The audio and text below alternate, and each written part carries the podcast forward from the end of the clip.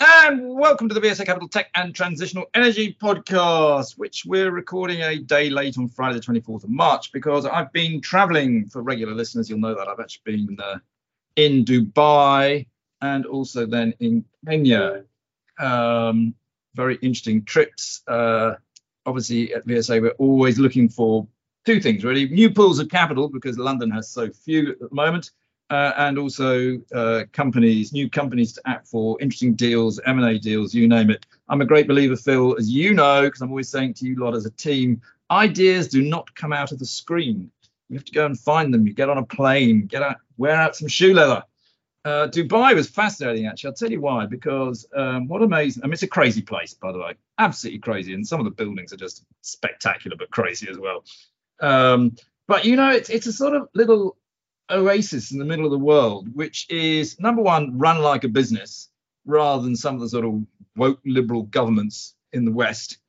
You know, if you work hard and are successful, they love you, and they'll let anybody in, by the way, as long as they work hard and are successful, and they'll let you keep all your money without paying any tax. They get their tax through consumption. If you don't work hard and you're just trying to go there for no reason at all because you fancy it, then they'll kick you out. I quite like that policy. But also the other interesting thing is it's like a safe haven there. You know, there were Ukrainians there, there were Russians, they were mixing together. It's like this little bubble where you can be completely safe and where all geopolitical risks go away, because they're not going to confiscate your property because you're Russian and at war. They'll take the view that you bought it, it's yours. And it is this little safe sort of bubble, and you talk to people, and a lot of the reasons that people are there, it isn't, obviously they like the fact you don't pay tax, but it is this completely neutral geopolitical situation. It's like a Switzerland in the desert. But Switzerland, of course, is so dragged into the EU, it's not quite as neutral as it used to be. And actually, Switzerland has a rather weaker banking system as well, I suspect, obviously, but there you go. But anyway, that's what I was doing there. Nairobi, I mean, extraordinary place. There was a protest from the opposition government the first day I got there, so all my meetings were cancelled. And then I was actually visiting a gold mine, which has got nothing to do with tech and trans, so I won't bother to talk about it. But it was very interesting. Anyway, there's my little intro, Phil. How are you, Phil? Very, very good.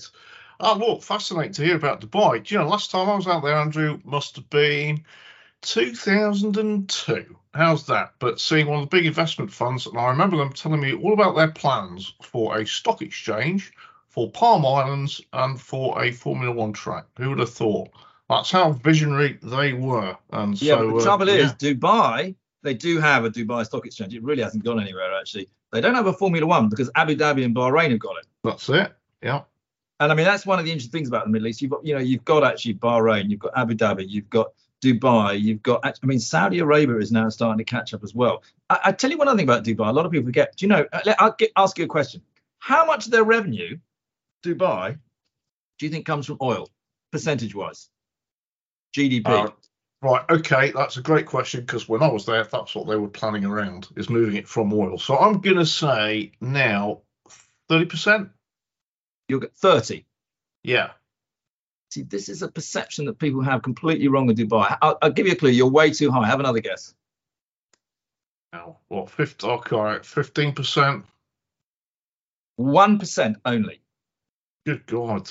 Wow. But I mean, that time I was there only 20 years ago, they were strategically looking to move away from oil. Wow, 1%. That's incredible. They're now massive in, you know, obviously a lot of trade goes through Dubai. Yeah. They have huge ports, DP ports. Yeah. The banking and financial industry has grown dramatically. Travel and tourism and all of that sort of thing. I mean, you have Emirates Airlines brings in an absolute fortune to them. But the whole of the Middle East, with all the hotels and everything, has got a real travel and tourism boom. It's one of the meetings I was attending whilst out there. Actually, was one of the biggest Middle Eastern travel and leisure media companies. So yeah, look, it's very interesting. Anyway, look, we're here for tech and transitional energy. Although transitional energy is also very interesting to them out there, because obviously they have a huge amount of sun, but it isn't sunny at night.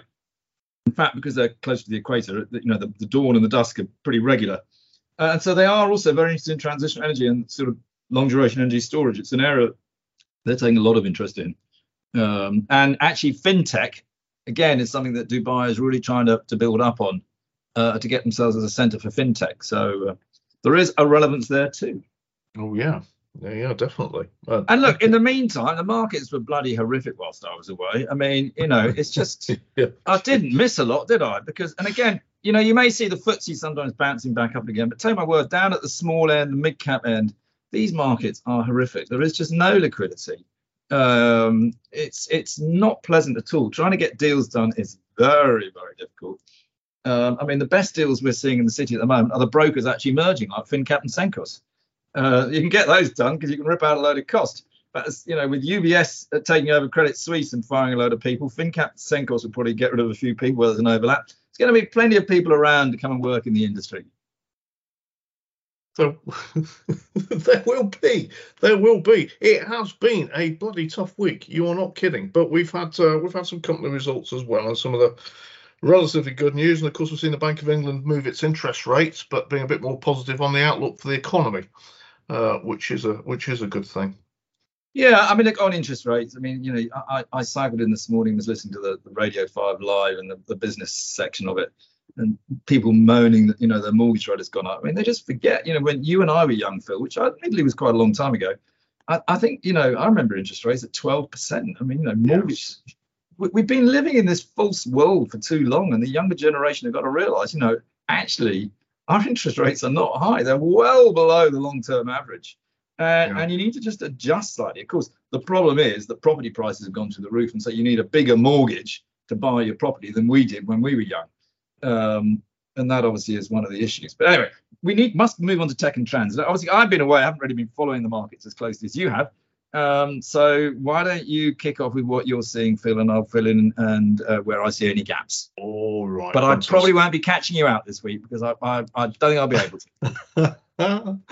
Oh dear. Well, I'm not going to give you the opportunity if I can help it. Right. So quickly on to sort of long-term storage and subject we always cover in this broadcast, but there was some data out from a company called LCP Delta, and they produced what they call a store track report that they do on the market for storage, and they're saying European energy storage market hit an annual record in 2022 with 170 new grid battery storage projects, adding nearly 2 gigawatts of capacity. But they're saying that you know, this year coming there's going to be even more. And again, we talk about a lot about this and why it is, and they're expecting 3.7 gigawatts of new capacity to become operational. Most of that is concentrated in Western Europe, and the markets in Britain and Ireland remain the largest, most advanced, accounting for 56% of all projects. There you go. That's since 2018. Sorry, but actually one little thing whilst on energy storage. Since I've been back, I've had a lot of questions asked me, Andrew, why are people selling, why are the big shareholders selling Infinity Energy Systems? Because we've had some TR1s which look as though they have been, which has got other people worried, so they've sold. No one has been selling. First of all, some people had to put out a TR1 because they were diluted in the recent issue we did.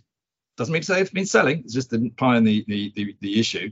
And the other one on Schroders, please be aware, anybody listening, that Schroders own a certain amount of stock, I think it's about 24% as Schroders, but they also manage another chunk of stock, which is run by Schroders, but isn't held as Schroders. And so the combined holding, they have not sold any stock at all, I can assure you.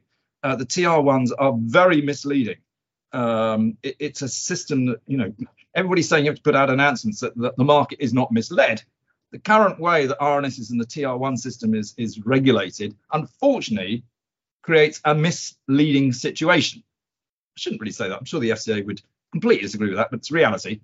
No one is selling. It's just simply changes from the fundraise. So the stock should bounce back up again. Anyway, sorry, carry on, Phil. Okay. No. Thanks for clarifying that. I mean, that also occurs for other companies as well. It's not just Infinity Energy Systems when you see these announcements come out. So it's always well worth seeking clarification on them and what the movements in the holdings actually mean. But shifting on a gear and on to EV, electric vehicle technologies now and EVs.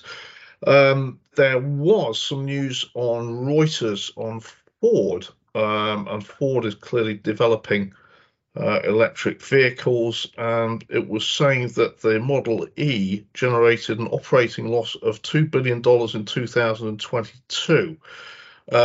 So it's just highlighting the scale of investment that's going into EV development. We've always seen VW saying that they're investing something like 186 billion euros over a number of years developing its model range. So lots and lots of activity in this space, a lot of money going into it and EV technologies. And this is something we at VSA follow very closely. We've got companies in the space and there's a lot of activity in Europe in this whole area. So that was from Ford.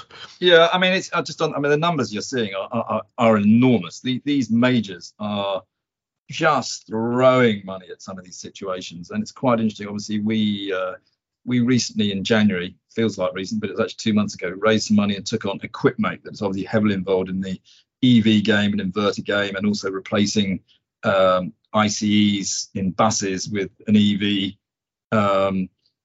It's companies like that that are really in demand by these big majors because they just don't do these little things. So they have to go and acquire them or outsource to them. So I think what you're saying, these huge numbers, then you look at an Equipmate that's sitting there with a market cap, I don't know, about 50 million or something. You can see why somebody would look at that and go, God, you can solve all my problems.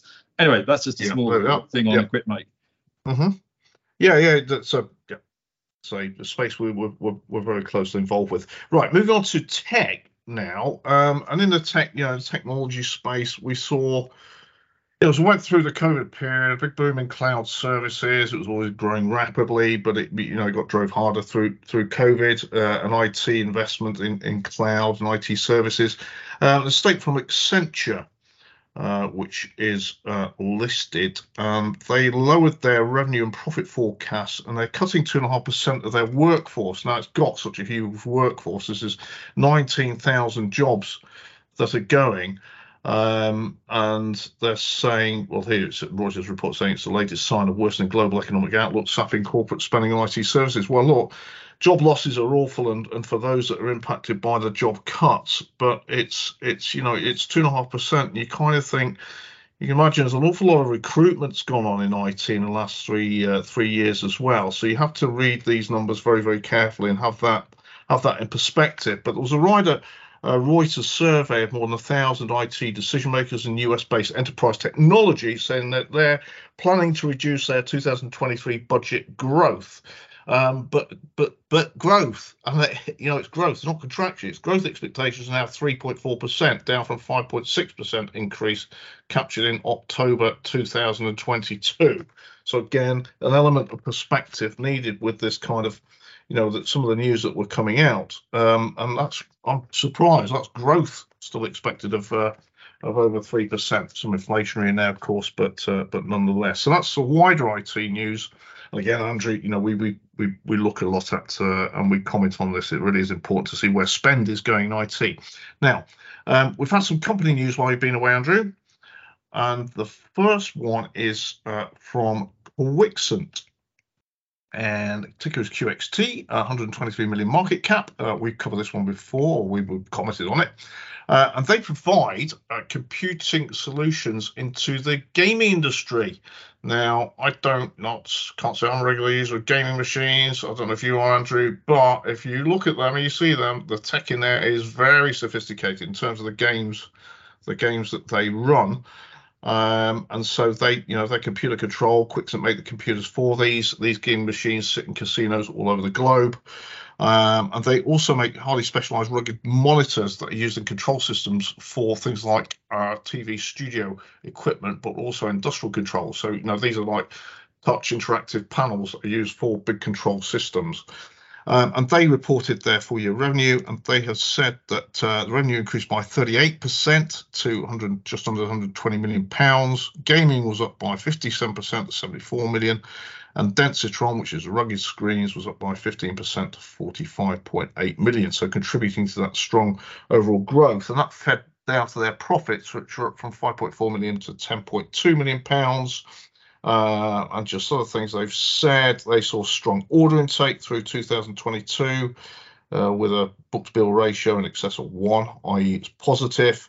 Gross margins recovering from supply chain disruption, stabilisation in component pricing and freight costs reducing. So that's Quixant. I thought that was all pretty positive for them. All sounds like very clever stuff, way beyond my pay grade. I'll take your word. It all sounds good. Right, putting the divvy up by 25% as well. Right, so there we go. So that's all good. Gamma Communications, Andrew? Yeah, keep going. Yeah, GAMA, billion market cap, and Gamma provide, well, it's communications, but they do what's called soft PBX. So this is a PBX is the telephone switching system that you'll find in your office that switches calls coming in between the phones across offices and enterprises. Most of those are hardware systems on computer servers and will sit in offices around wherever, but they're converting onto pure software solutions, what are called soft PBX. Gamma provide those. Gamma also provide what are called SIC trunks. These are high-speed networks that run into enterprises, SIP trunks, and I say enterprises, this is small businesses, medium-sized businesses and large ones as well, but basically it's a high-speed comms network and allows you to run things like video and like Teams. So anyway, so they're providing services to SMEs, mid-sized businesses and larger, but across in the UK and Europe. Now, they reported their full year results. Their revenue was up by 8% to 485 million. Gross margins of 51% on that. And I was looking more interestingly at their cash flow. Their cash from operations was 99 million on revenues of just under 485 million. So overall growth in cash and equivalents of 87% from just under 50 million up to 93 million. So good positive cash flow on this one. The shares have been weak over time in the last 12 months, I think, Andrew, because they'd seen weaker business in Europe. But they said here that the European side of things grew by 1% to 73 million on that overall 485 million. And they're starting to see, you know, increasing cloud PBX adoption, but slower than forecast. But the UK saw very strong growth by 10% up to 115 million. So I thought just generally, you know, the profit was down slightly, but they took an exceptional item. So the profit was down 65 million, but an exceptional item of 12.5 million in there. So that had an impact. So overall, I think that looks like an improving situation for Gamma Communications, and it's on an EV revenue of 1.9 times and 10.6 times EV EBIT, so not overly demanding and generating a lot of cash. It's on a PE of 22 times. Depends which one you want to look. I mean, what's interesting, I mean, as you say, it looks interesting. It's been pretty flat for the last year or so at about £11, £12, peaked at £24. Yeah. Yeah, obviously a lot of tech stocks are well underwater at the moment, but yeah, okay, fair enough. But as you say, I love strong cash flow, and I'm sure you're going to mention later a company that has results that had terrible cash flow in my view, but I'll talk about that when we get to it, assuming you do get to it. I think I know which one it is. Right, in which case I'll move on very swiftly. Bytes Technology Group, BYIT is a ticker, 950 million market cap. Trading update, they're IT services. So they provide, let's say, cloud security products, but basically, you know, if you're a big corporation, you need tech, your software that you need, security software that you need, management systems, and they provide all of this. These IT services, software licensing, software asset management, all sorts of IT services in there. And they had said that they have probably trading update, so delivered strong sales and profit growth, anticipated cash conversion, expected to be around 85%, cash balances of 73 million. And here we go. Yeah, gross profit, adjusted operating profit full year, 20% up on the prior year. And they're seeing, so remember we commented on Accenture and cloud services and IT services. They're seeing 20% growth and very strong demand for software and IT services, corporate and public sector clients too. And I've just said last set of results were the interims, and the interims to August end, they had operating profits up by just under 18% to 27.3 million, revenue of 93.5 million. They got cash of 38.5, and they paid, this was after payments of dividends of nearly 30 million. So, you know, again, there's cash. We're looking at this cash generation situation, but also growth in IT services there. Well, that is that, and just conscious of time here, Andrew, one more, and this is a smaller one. SRT Marine, ticker is SORA, 68 million market cap, trading update. And SRT Marine provide is automatic identification systems. Anyone that owns a boat will know about AIS. AIS goes on to all sorts of private boats, but also bigger ships, used all around the globe. It's a satellite identification system, says where vessels are. Very, very important for tracking vessels and particularly for search and rescue. They're expecting revenues the year to March to be £30 million, more than double the prior year, an EBIT profit of £2.5 million. And they have said that results low. So, yeah, systems business generate revenues of £18 million versus. Okay, and they're saying that results are lower than market expectations for the current year, and that is due to a project with milestones being moved beyond the year, so not cancelled but moved. And it's also announced that it's got a letter of intent for a new ghost car project worth 145 million. So I think that has helped the shares to bounce back a. Okay, so that is it from me. So, Andrew, getting on to the company that... I was about to say, you've got to do the one that had 70 million of cash flow out of it. Ceres Power? Correct. Yeah, well done. Thank you very much. Yes, Ceres Power, CWR's digger, 676 million market cap, fuel cells and electrolyzers for hydrogen, and it was their full year results. So, Andrew, go for it. No, you can do it. It's fine. Okay. Well, their full year results show that their revenue was £22.1 million, and in 2021, £30.8 million. Bear in mind, the market cap, £676 million. Anyway, they say that's in line with previous guidance.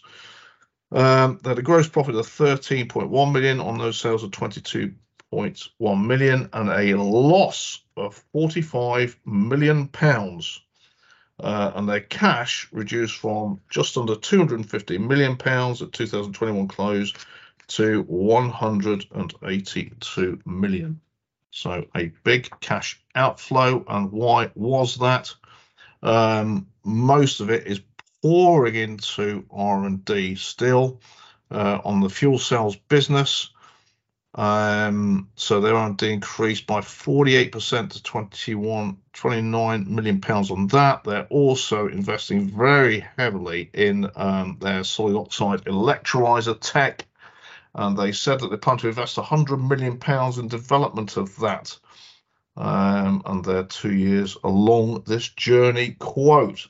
So there. I think it's just a reminder. I mean, the one thing that Ceres does have is a fantastic corporate structure with Bosch and Wan Chai, and yes, that is basically what is saving them. The cost of developing these fuel cells, batteries, whatever you name it, I mean, it's huge. You need the right partners and corporate structure to be able to get through it if you're going to be a small UK company. Without them, you will fail. Anyway, that's enough, as you say. So that's covered everything, and we've done that actually in not too bad time, I think. Hopefully next week I'll have more to contribute, Phil. Well, you usually do, Andrew, so but you've been away, so no problem at all. Very good. As usual, at the end of all this, anybody's got anything that they disagree with us, please let us know. If anybody's got anything you want us to talk about, please let us know. Anybody just wants to send us a check, let us know, or sponsor us. Wouldn't it be nice if we were maybe sponsored by Heineken 00, podcasters that do it alcohol free. Anyway, that's enough of that. Speak to you next week, Phil. Will do, Andrew. Look forward to it.